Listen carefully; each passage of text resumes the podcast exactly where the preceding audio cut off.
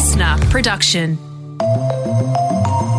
Hello, everyone. It's Jamila Rizvi here. Welcome to your summer briefing headlines. It's Tuesday, the 4th of January. I hope you are enjoying the first few days of 2022.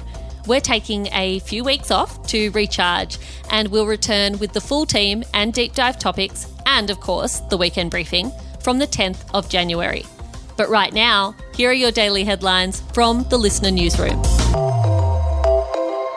Morning, I'm Celeste Mitsu. Here's what's making news. Around 7.5 million Aussies are eligible for their third jab from today. Leading infectious disease experts are pushing for the booster interval to be shortened again, despite it changing to three months on Jan 31.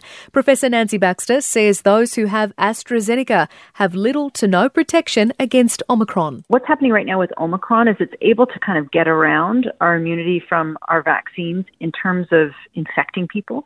But the more people get it, the more COVID we have. Victoria's kid online booking system will not operate today over an IT issue. Parents and caregivers of children aged between 5 and 11 were told they could book a shot at a state run clinic from 8 this morning. The issue is expected to be resolved within a day and will not delay Monday's scheduled rollout. The federal government will foot half the bill for 84 million rapid tests, which have been purchased by the states. Those only free for people who are identified as a close contact. National Cabinet meets tomorrow to decide whether to discount the at home kits for concession card holders. Beaches on the Gold and Sunshine Coasts will remain closed for most of the week following ex tropical cyclone Seth. Forecasters predict while the waves and wind will begin to ease, showers will increase as the low crosses the coast.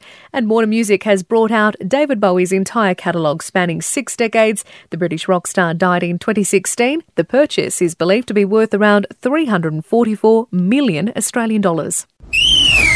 The Big Bash season is set to wrap up in a hub in Melbourne to avoid further COVID disruptions. Teams are still waiting for final confirmation, which is expected later today.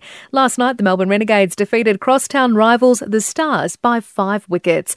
And former NRL Premiership winner Blake Ferguson has had his rugby union contract torn up. He is currently detained in Japan on drug charges and faces five years in prison if convicted.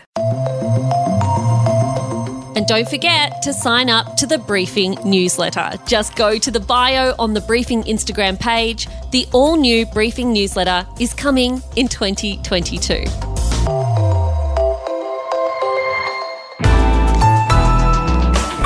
Listener.